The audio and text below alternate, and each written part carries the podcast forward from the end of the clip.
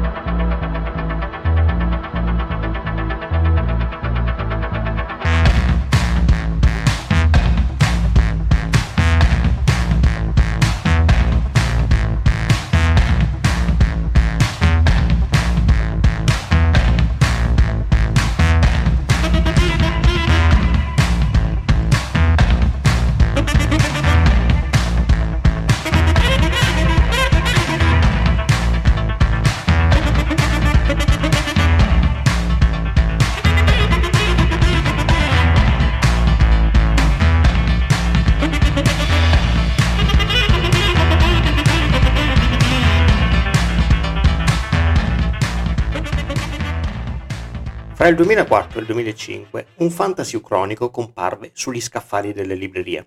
Si trattava di un romanzo che, a detta di Neil Gaiman, era il miglior fantasy inglese degli ultimi 70 anni, ma allo stesso tempo era troppo inusuale e strano per il grande pubblico. Invece, il libro finì col vendere 4 milioni di copie in tutto il mondo. Il titolo in questione era Jonathan Strange e il signor Norrell e l'autrice si chiama Susanna Clark. Siete sui canali di Fantascientificast, io sono Angelo Frascella e questa è Evviva la fantascienza, rubrica dedicata ai romanzi contemporanei del genere più amato da coloro che sognano le stelle. Ma come avrete intuito, questa volta parleremo di fantasy.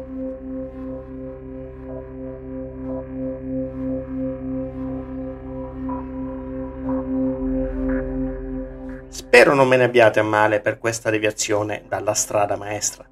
D'altra parte, fantascienza e fantasy sono parenti. Se la prima è la letteratura dell'improbabile, la seconda è quella dell'impossibile. Inoltre, Jonathan Strange e il signor Norrell è un'ucronia, sottogenere di solito della fantascienza, e parla di studiosi che trattano la magia come se fosse una vera scienza. Infine, il romanzo ha vinto meritatamente il premio Hugo, il premio Locus e il World Fantasy Award come miglior romanzo dell'anno e allora direi che vale la pena davvero parlarne. Innanzitutto una premessa. Abbiamo detto che si tratta di un romanzo ucronico, cioè, per i pochi che non lo sapessero, si basa sull'ipotesi che la storia del mondo abbia seguito un corso diverso rispetto a quello reale. In questo caso si immagina che nel passato dell'Inghilterra la magia abbia avuto un ruolo fondamentale. Nel corso del Medioevo, John Huxley un ragazzo rapito dalle creature fatate ha imparato da loro l'uso delle arti magiche ed è tornato nel nostro mondo a reclamare il trono dell'Inghilterra del Nord. Uxglas così è stato re di tre regni, uno in Inghilterra, uno nei regni fatati e uno all'inferno, con il nome di Re Corvo, ed è stato anche il più grande di tutti i maghi. Per lungo tempo, a partire da allora, molti altri maghi si sono succeduti in Gran Bretagna, compreso Merlino e soprattutto questi hanno contribuito alla storia dell'isola. Ma un po' per volta la magia si è indebolita e, nell'epoca in cui si svolge il romanzo, all'inizio del XIX secolo, i maghi sono ormai solo dei teorici, degli storici della magia, incapaci di compiere alcun prodigio. Le gesta del Re Corvo si fondono con la leggenda e gli esseri fatati sembrano aver definitivamente lasciato le isole britanniche.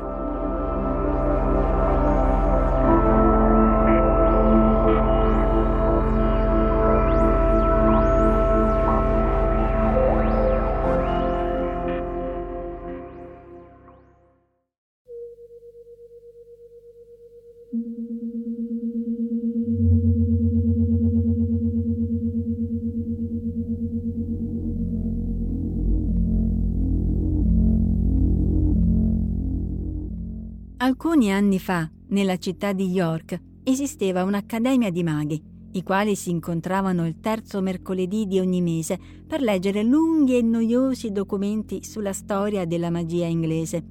Erano maghi gentiluomini, vale a dire che non avevano mai usato la magia per farsi del male a vicenda e nemmeno del bene. In realtà, per essere onesti, nessuno di quei maghi aveva mai imprigionato nessuno, nemmeno nel più piccolo incantesimo, né aveva fatto mai tremolare una sola foglia su un ramo o alterato il corso di un granello di polvere in un raggio di sole o cambiato un solo capello sulla testa di qualcuno. A parte quest'unica secondaria riserva, godevano della reputazione dei più saggi e più magici gentiluomini di tutto lo Yorkshire Secondo un grande mago, coloro che svolgevano quella professione dovevano spremersi le meningi per farvi entrare un briciolo di sapere, ma per litigare tra loro non facevano la minima fatica. E nel corso degli anni i maghi di York avevano dimostrato la verità di questo assunto.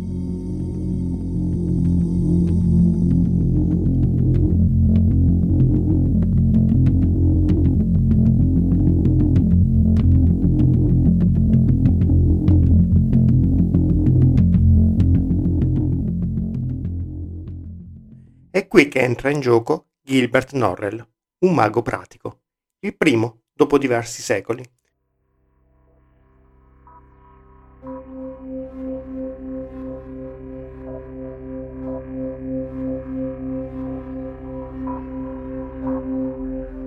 Dopo aver passato buona parte della sua vita a studiare i più preziosi e rari testi degli antichi maghi e a esercitarsi su di essi, ha deciso che è il momento di far rinascere la magia inglese. Norrell è un uomo particolare, schivo, presuntuoso, poco capace di interagire con gli altri, tanto è abile nella magia quanto la sua conversazione è noiosa, tanto ama i libri quanto disprezza l'umanità. È solo grazie a un paio di ambigui personaggi che frequentano l'alta società di Londra e che pensano di poter sfruttare l'abilità della magia di Norrell per poter risplendere di luce riflessa, che riesce a farsi accettare nei circoli più esclusivi di Londra. Soprattutto, Norrell non vuole che la conoscenza delle arti magiche si diffonda e preferirebbe imporre la propria visione della magia come l'unica possibile, poiché è un uomo pauroso e teme quel che potrebbe accadere se alcune verità sugli esseri fatati, che tiene ben nascoste, e l'abilità di usare la magia, fossero diffuse. Eppure, nella sua smania di ottenere il risultato che si è prefissato, compirà un atto contrario ai propri principi e che avrà serissime conseguenze sulle vite di molti dei personaggi del libro. Jonathan Strange, d'altro canto, è un uomo piacevole, socievole e simpatico, che non ha all'inizio nessun interesse per la magia. Vi si imbatte quasi per caso o forse per destino e diventa allievo di Norrell, un allievo molto capace, forse più del suo maestro. A differenza di Norrell, Strange si rivelerà un uomo disposto all'avventura, pronto a spingersi oltre i limiti, a correre rischi per la verità per capire sempre di più di quest'arte, fino a pagarne in modo caro le conseguenze. Da questa breve descrizione capite già uno dei punti di forza della scrittura della Clark. I personaggi sono vividi e vivi, escono dalla pagina per entrare nella vostra vita. E non parlo solo dei due protagonisti. Il romanzo, corposissimo, di quasi 900 pagine, pullula di personaggi, uno più bello e interessante dell'altro. Childermas, il misterioso aiutante di Norrell, Arabella, moglie di Strange, unica in grado di fare da ancora agli eccessi e alle esuberanze del marito. Il gentiluomo dai capelli laruginosi, creatura fatata, lunatica e prepotente, vero cattivo della storia. Steven Black, servitore di colore, a cui questa creatura fatata si affeziona quasi per capriccio, finendo con rendere la sua vita invivibile e così via. Molti sono anche i personaggi storici, come il duca di Wellington, visto che le vicende dei nostri maghi finiscono per intrecciarsi con le guerre napoleoniche, e Lord Byron, fra gli altri. Inoltre, come avete potuto notare dai brevi passaggi letti da Val 9000, la scrittura è ricca di ironia e vi ritroverete spesso a leggere con un sorriso a fior di labbra. Al tempo stesso la Clark possiede anche il dono di intrecciare una trama appassionante e avvincente, che non smette mai di stupire il lettore il romanzo si snoda in tre parti e se la prima, dedicata a Norrell, ci introduce un po' per volta nel mondo del romanzo, e la seconda, più incentrata su Strange e più ricca di avventure, la terza vira su un tono più cupo, misterioso e gotico. Ma allora perché Gaiman riteneva questo romanzo potesse risultare troppo inusuale per il grande pubblico? Una delle ragioni la troviamo in un'intervista all'autrice, in cui lei afferma che voleva scrivere nel XXI secolo un romanzo del XIX secolo. Infatti, lo stile si avvicina volutamente più a quello di Jane Austen e di Charles Dickens che a quello di un autore moderno. Narratore onnisciente, attenzione ai dettagli, nessuna fretta di portarti al colpo di scena ma una narrazione che ti conduce con voce amichevole e suadente dove vuole lei senza però farti capire in anticipo dove ti stia portando e persino uno sguardo divertito e ironico sull'alta società inglese del XIX secolo, tipico dei romanzi della Austin. A questo aggiungiamo il fatto che Jonathan Strange compaia solo dopo un terzo del libro. La gran quantità di note a piedi pagina in cui Susanna Clark si permette digressioni che contribuiscono a darvi la sensazione che tutto ciò che sta raccontando sia assolutamente vero, storico e ben documentato. È una trama molto articolata che si distacca spesso dai personaggi principali per raccontarci altre storie. Un vero romanzo fiume, pieno di affluenti, immissari, che si allarga in un delta per sfociare nel mare della letteratura, portandovi con forza nel suo flusso. Insomma, Susanna Clark fa tutto ciò che in un corso di scrittura ti direbbero di non fare, ma in questo modo produce un capolavoro perché lo fa con sincerità, talento e passione, perché scrive ciò che la diverte e in questo modo diverte il lettore, perché riesce a rompere le regole in un modo tale da creare qualcosa di nuovo, inedito e personale.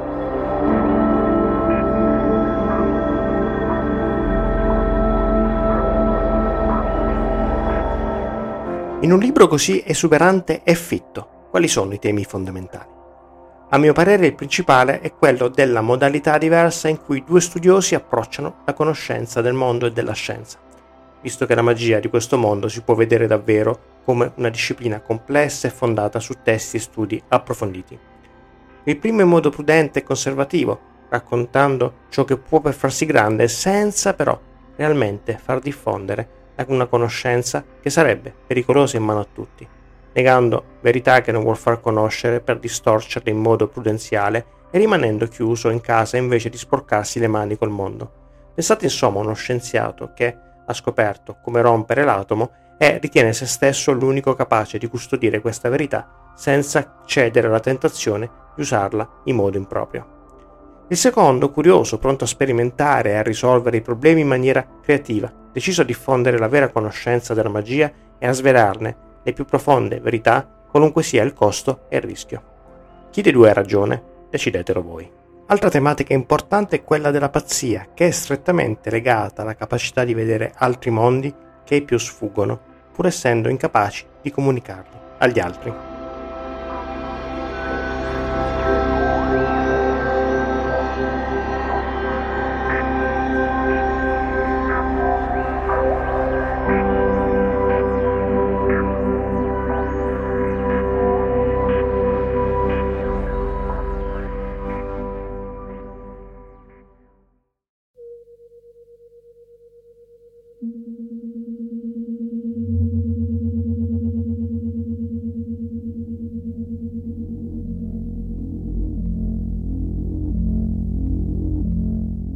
Drawlight si girò a metà sulla sedia e sorrise.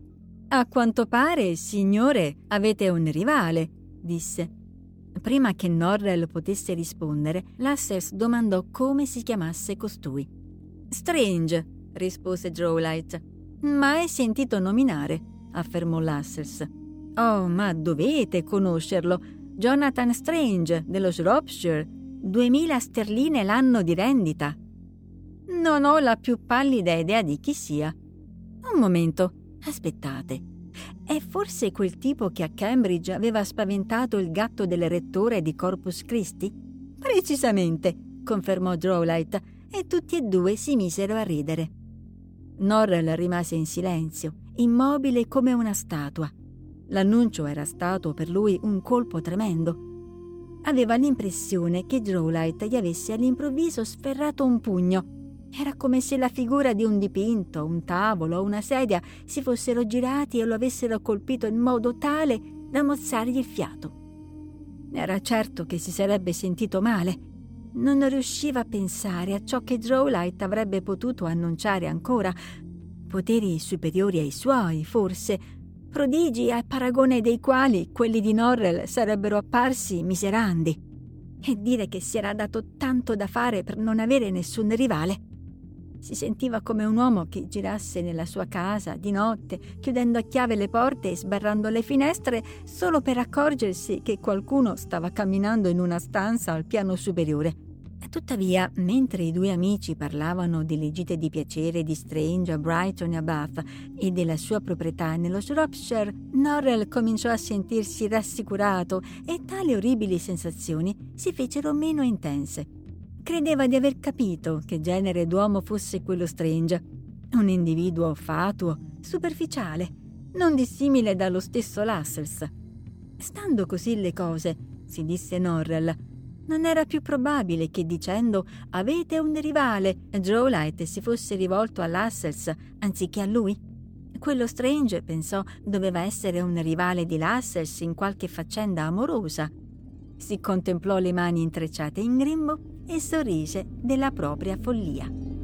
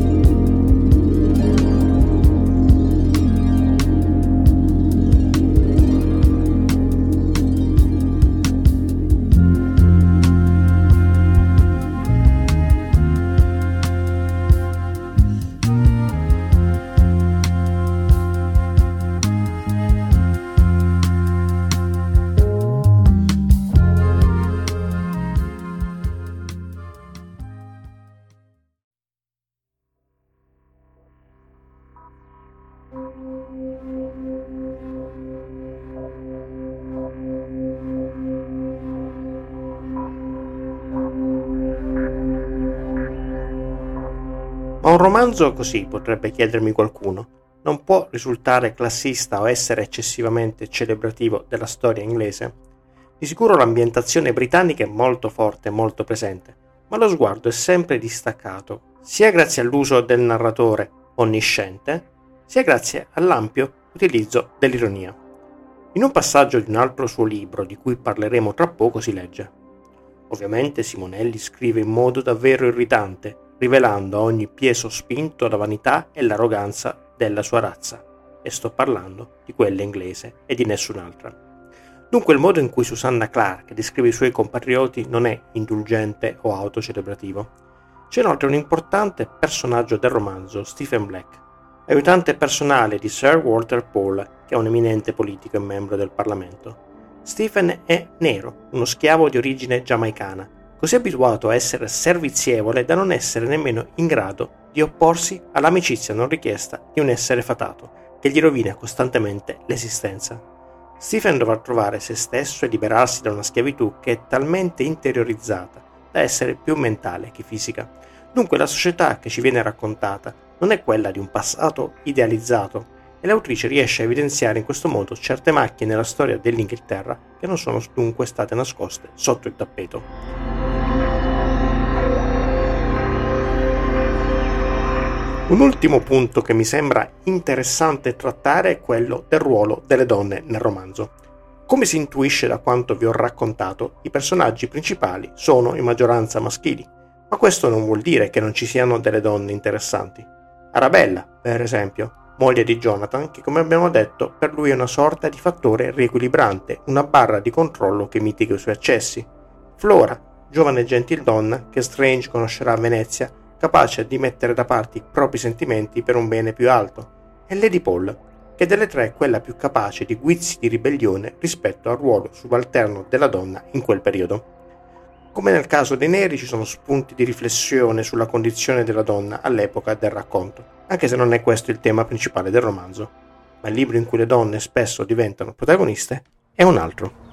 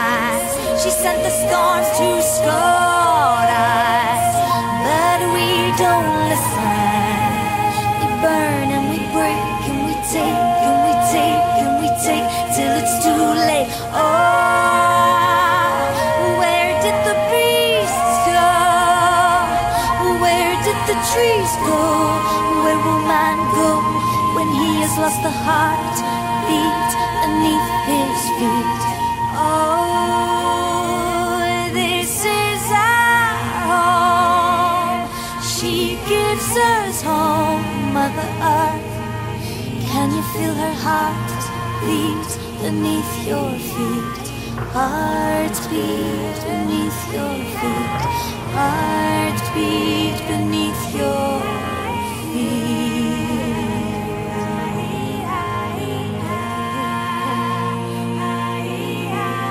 Listen to the animals, listen to the trees, listen to the spirits of the earth, begging us, please. Stop listening to greed.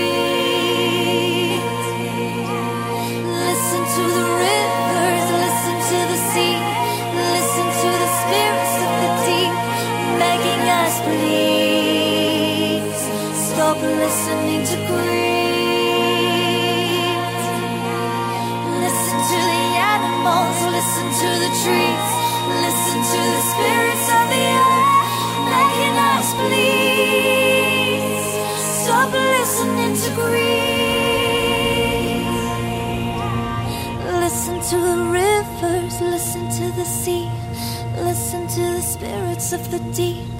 begging us, please.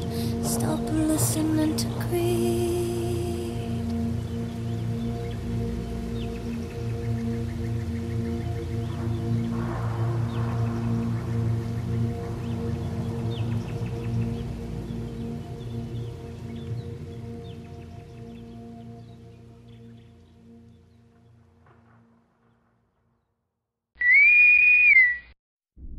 State ascoltando Fantascientificast, probabilmente il miglior podcast di fantascienza e cronache dalla galassia del quadrante alfa. Ogni settimana lungo la rotta di Kessel. www.fantascientificast.com Email redazione chiocciolafantascientificast.com Live long and prosper.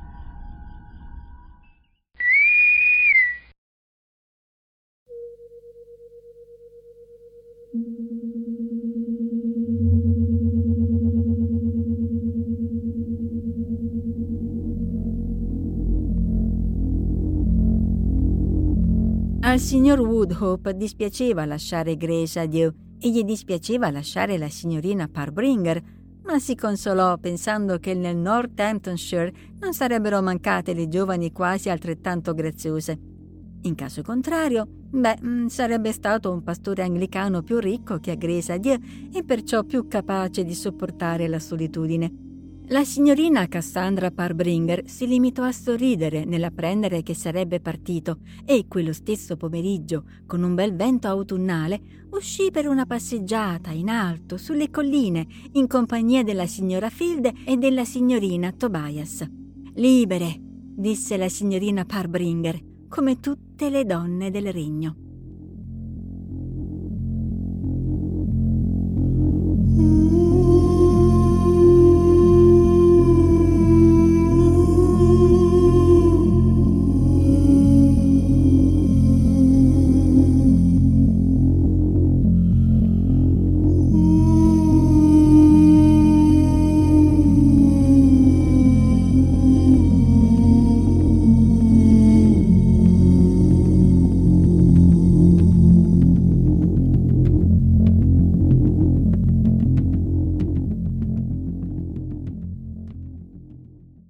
La genesi di Jonathan Strange e il signor Norrell è legata a un sogno che fece Susanna Clark, una torre in un porto che somigliava a Venezia, con delle persone vestite in abiti del XIX secolo, uno dei quali era un mago.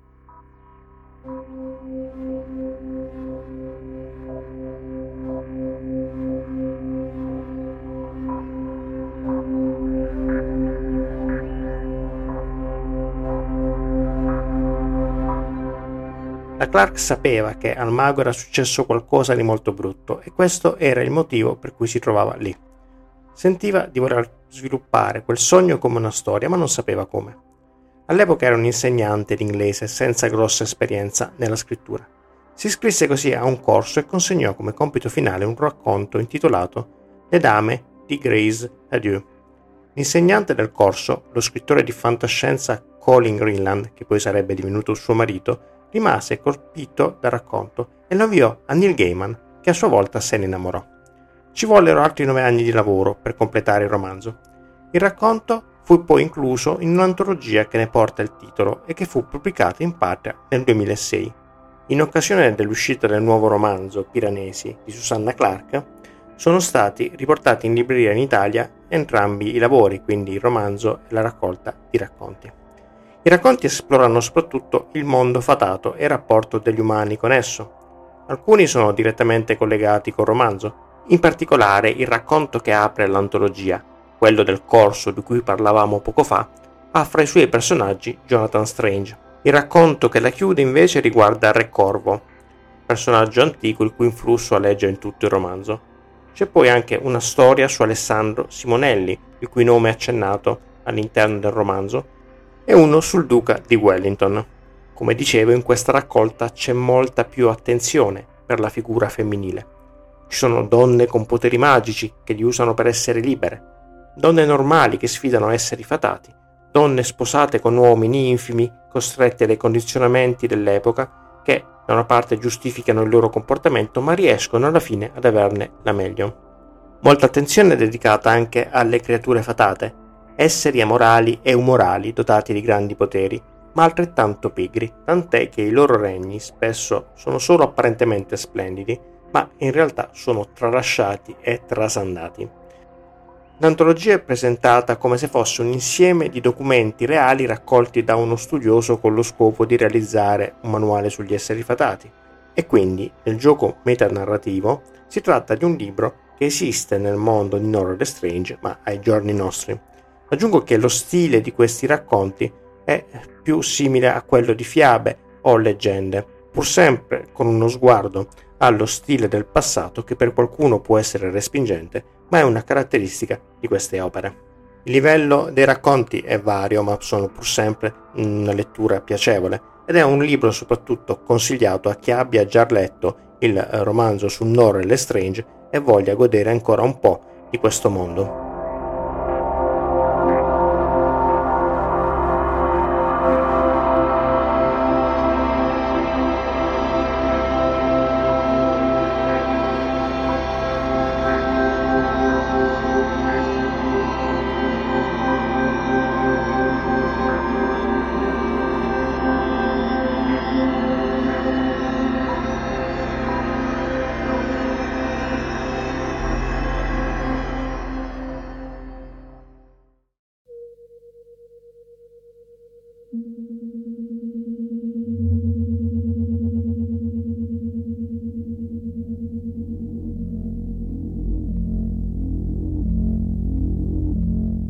Decisi di procedere con cautela. Andare a sbattere contro un braccio una gamba di marmo protesi è doloroso. Entrai nella nuvola e lentamente avanzai lungo il lato settentrionale del salone. Le statue emergevano una dopo l'altra dal biancore della nuvola. Ricoprivano la parete in modo talmente fitto ed erano talmente contorte in forme tortuose che era come camminare sotto i rami spioventi di una grande foresta di braccia e gambe. Una statua si era ribaltata e giaceva in pezzi sul pavimento. E questo avrebbe dovuto mettermi in allerta. Arrivai in un punto in cui una statua sporgeva molto fuori dalla parete. Raffigurava un uomo con l'enorme corpo disteso di schiena sul pavimento, che si dimenava con le braccia allungate oltre la testa mentre un centauro lo calpestava. I palmi delle sue grandi mani erano rivolti verso l'alto e le dita piegate dalla sofferenza. Mi staccai dalla parete di un passo per girargli intorno e il mio piede poggiò sul nulla. Niente pavimento, nessun pavimento di pietra sotto di me. Stavo per cadere.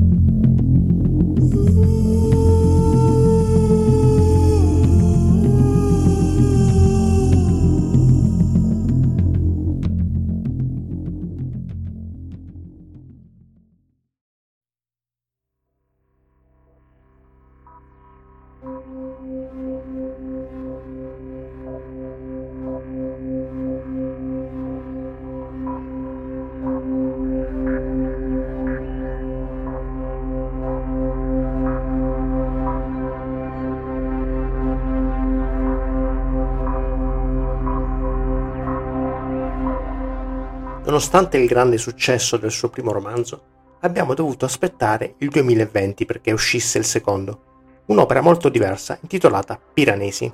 Non pensate però a pigrizia da parte della scrittrice.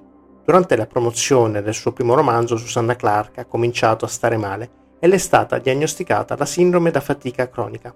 La natura di questo male l'ha bloccata per lungo tempo nel tentativo di scrivere un seguito della storia di Strange e Norrell sia per la complessità narrativa che avrebbe dovuto avere, sia per la quantità di studio e approfondimento storico necessario. Ecco perché Piranesi è invece un romanzo molto più breve, più lineare nello svolgimento, ma altrettanto affascinante. La storia di Piranesi è quella di un uomo che abita in un mondo costituito da una sorta di palazzo labirintico infinito, percorso nelle parti basse da acque che seguono un ritmo mareale, da nubi, e pieno di scale, saloni e misteriose sculture.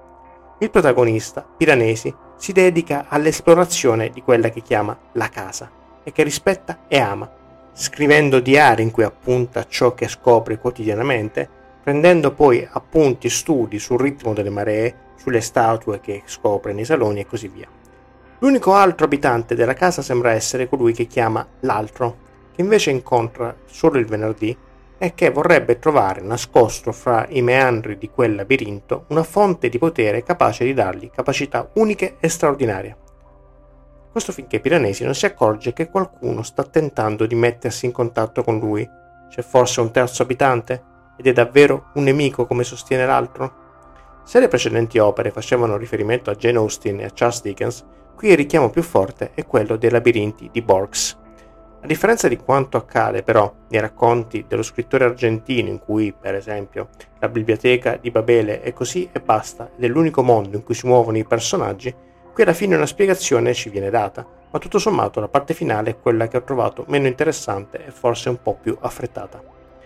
Il romanzo si rifà anche all'opera di Giambattista Piranesi, un incisore e architetto vissuto nel XVIII secolo.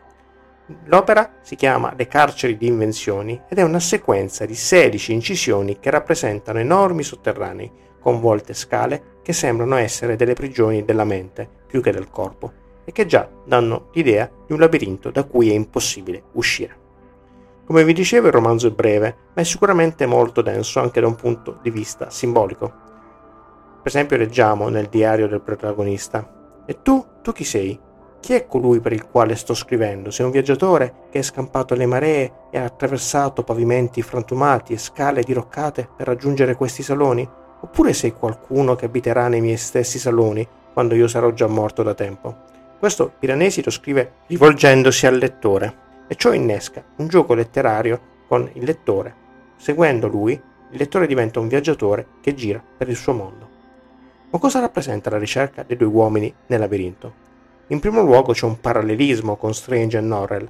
Anche questi due personaggi hanno due approcci opposti nello studiare e capire il mondo. In particolare, Piranesi esplora, impara, capisce, ma lo fa con amore e rispetto, mettendo nei suoi diari la maiuscola a tutto ciò che riguardi la casa. Lui ha dunque un approccio contemplativo, fatto di amore per la conoscenza e per amore del mondo, in cui abita fine a se stesso. Per l'altro invece la conoscenza è uno strumento finalizzato soltanto all'acquisizione di potere. Un altro tema che aleggia nel libro è quello della ricerca della identità, visto che Piranesi non ricorda più chi è perché è lì, e allora il vagare per quel labirinto diventa metafora di un vagare per i meandri della mente. Potrebbe essere anche una metafora della condizione di prigionia in cui l'autrice è costretta dalla malattia. In generale rimane la sensazione che il libro sia pieno di simboli e metafore e non sempre facili da cogliere. In un caso l'interpretazione ci viene servita dal romanzo stesso, una statua che rappresenta un uomo con una spada rotta mentre cercava di usarla per tagliare una sfera, perché voleva capirla, ma alla fine si è rotta anche la sfera stessa. Quindi l'approccio alla conoscenza che nel tentare di capire rompe sia lo strumento che l'oggetto della propria ricerca. Ma per tutte le altre sculture il significato non ci viene dato e ci troviamo di fronte ad esempio a Minotauri nella prima sala, che secondo me rappresentano la fusione fra la nostra razionalità e gli istinti primitivi, il confronto fra la conoscenza degli antichi e quella moderna. Siamo sempre lì col tema. C'è una statua di un cane volpe che insegna due scoiattoli e due satiri. Potrebbe forse rappresentare la doppia valenza dell'insegnamento che può essere recepito in modo diverso da chi ascolta, ma è già ambiguo in partenza nello stesso atteggiamento doppio dell'insegnante? Chissà, le statue sono tante e potete divertirvi in questo gioco di interpretazione di queste allegorie. Oppure potete semplicemente godervi questa ambientazione originalissima. Un simbolo però particolarmente importante secondo me è l'albatros, questa volta un uccello vero che Piranesi incontra nelle sale.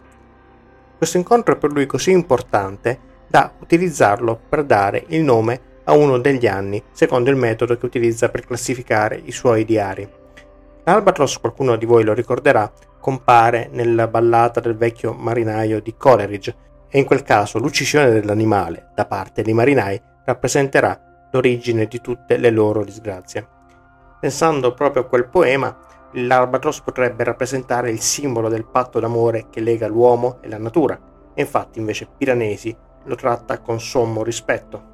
Potrebbe anche rappresentare la purezza di Piranesi, un libro dunque molto complesso e denso di significato, non sempre facile da eh, interpretare, e questo nonostante il numero basso di pagine. Dunque quest'opera potrebbe essere forse un po' più difficile da apprezzare, ma se vi fidate delle capacità di affabulatrice di Susanna Clark, anche questo romanzo vi porterà a esplorare nuove prospettive, nuovi punti di vista da cui guardare il fantasy. E ora lasciamo le coste di Albione e facciamo un salto in Italia per la precisione su quel ramo del lago di Como che volge a mezzogiorno.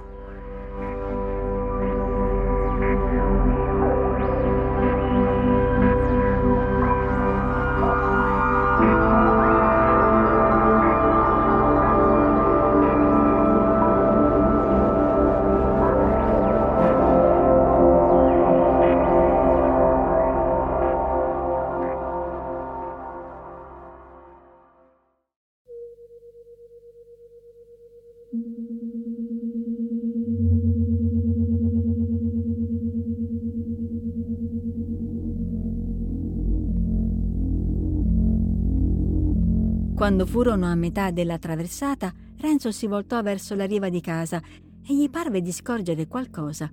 Una figura nera, simile a quella che aveva intravisto nel cimitero e nei campi. Era un tonfo in acqua quello. Si sporse dalla poppa della nave, ma non vide più nulla. Forse se l'era solo immaginato. E poi gli spettri e i demoni non potevano attraversare le acque, lo sapevano tutti ma il ricordo delle storie ascoltate d'inverno nelle stalle da bambino non gli diede sollievo, anzi, non fece altro che aggravare il senso di profondo abbandono che provava. Le fucine di Laorca e Malavedo sopra Lecco bruciavano nella notte come fiamme infernali e le finestre della torre del palazzotto di Rodrigo sul promontorio dello Zucco brillavano come occhi demoniaci. Stappò la bottiglia di nocino e ne beve un sorso e un altro. Quella notte, se possibile, voleva evitare qualsiasi tipo di sogno, sia gli incubi di angoscia e portoni sbarrati, sia i sogni di passione che gli ispirava la vicinanza di Lucia, il suo profumo di fiori di campo, i suoi occhi scuri e lucenti. che guardavano con malinconia i loro monti che si allontanavano alla luce della luna. I monti a cui stavano per dire addio.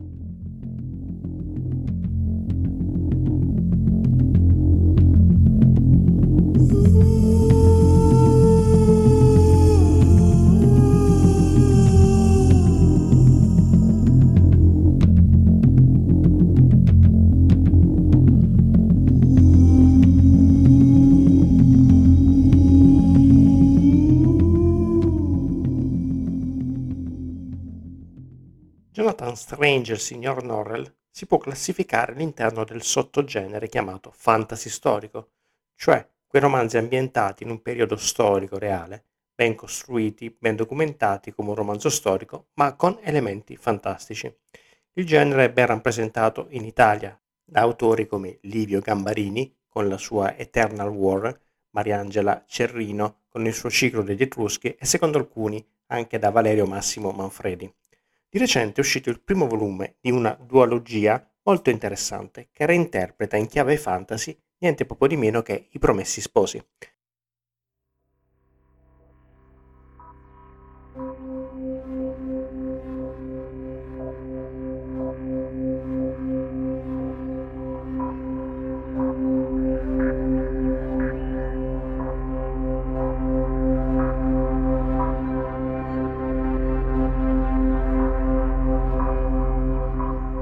Titolo del primo volume è Engaged, il libro di Renzo, e l'autore è Beppe Roncari. Il secondo volume in uscita potrebbe già essere disponibile adesso che state ascoltando il podcast. L'idea di partenza è che il manoscritto seicentesco immaginato da Manzoni come fonte originaria della storia raccontata nel suo romanzo sia esistito veramente.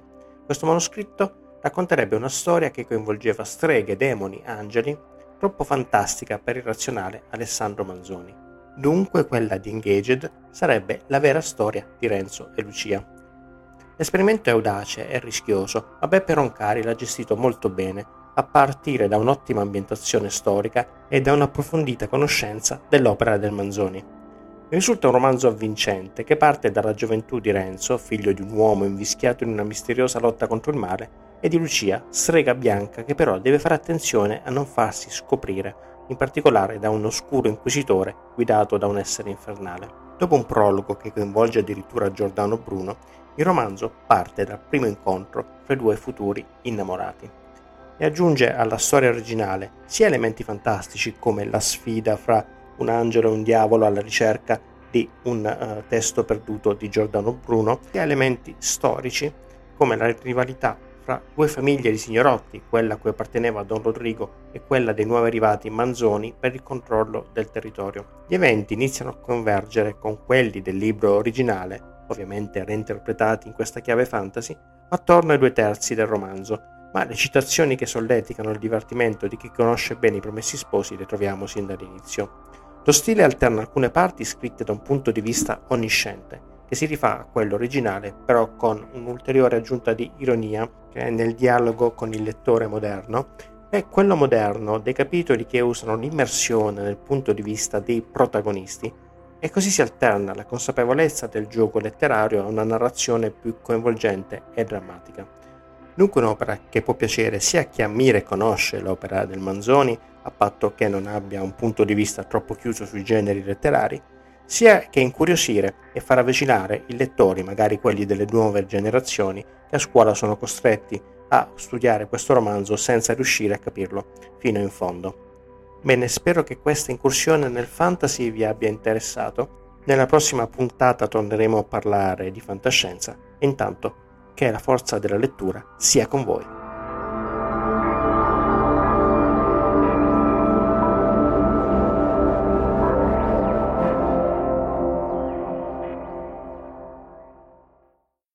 It's a kind of magic. It's a kind of magic. A kind of magic. One dream, one soul, one prize, one goal, one golden glance of what should be. It's a kind of magic.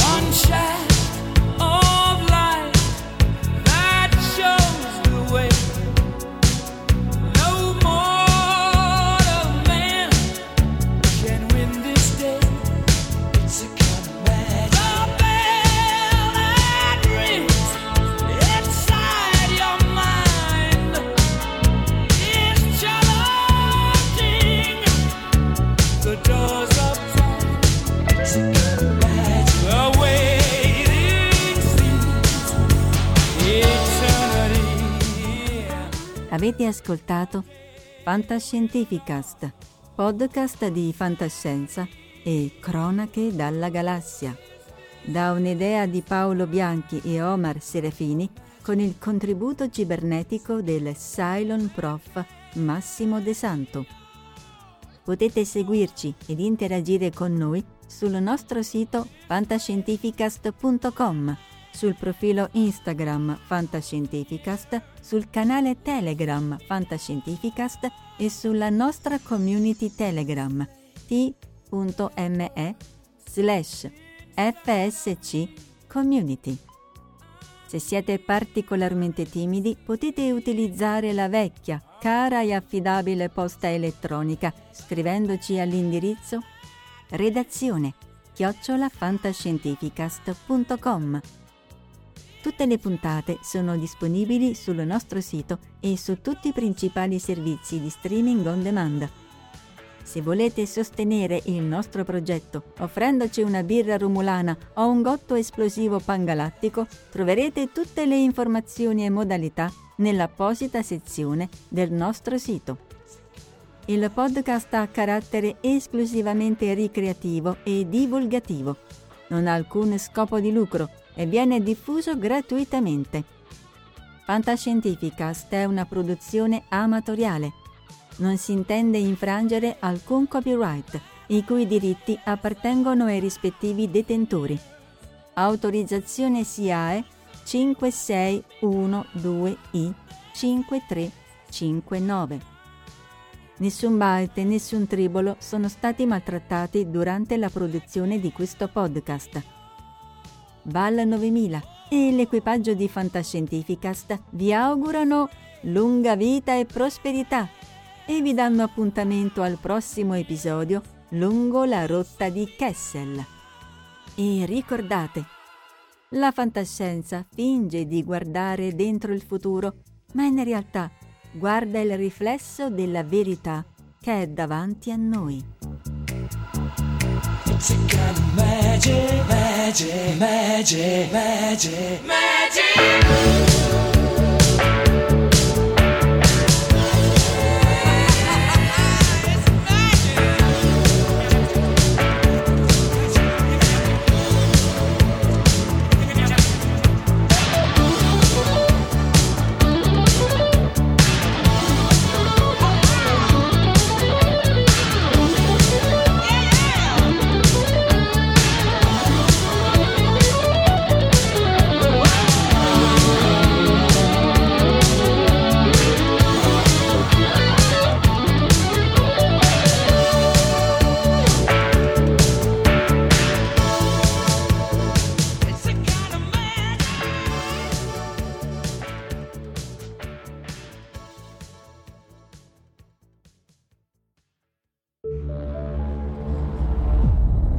Fantascientificast, podcast di fantascienza e cronache dalla galassia.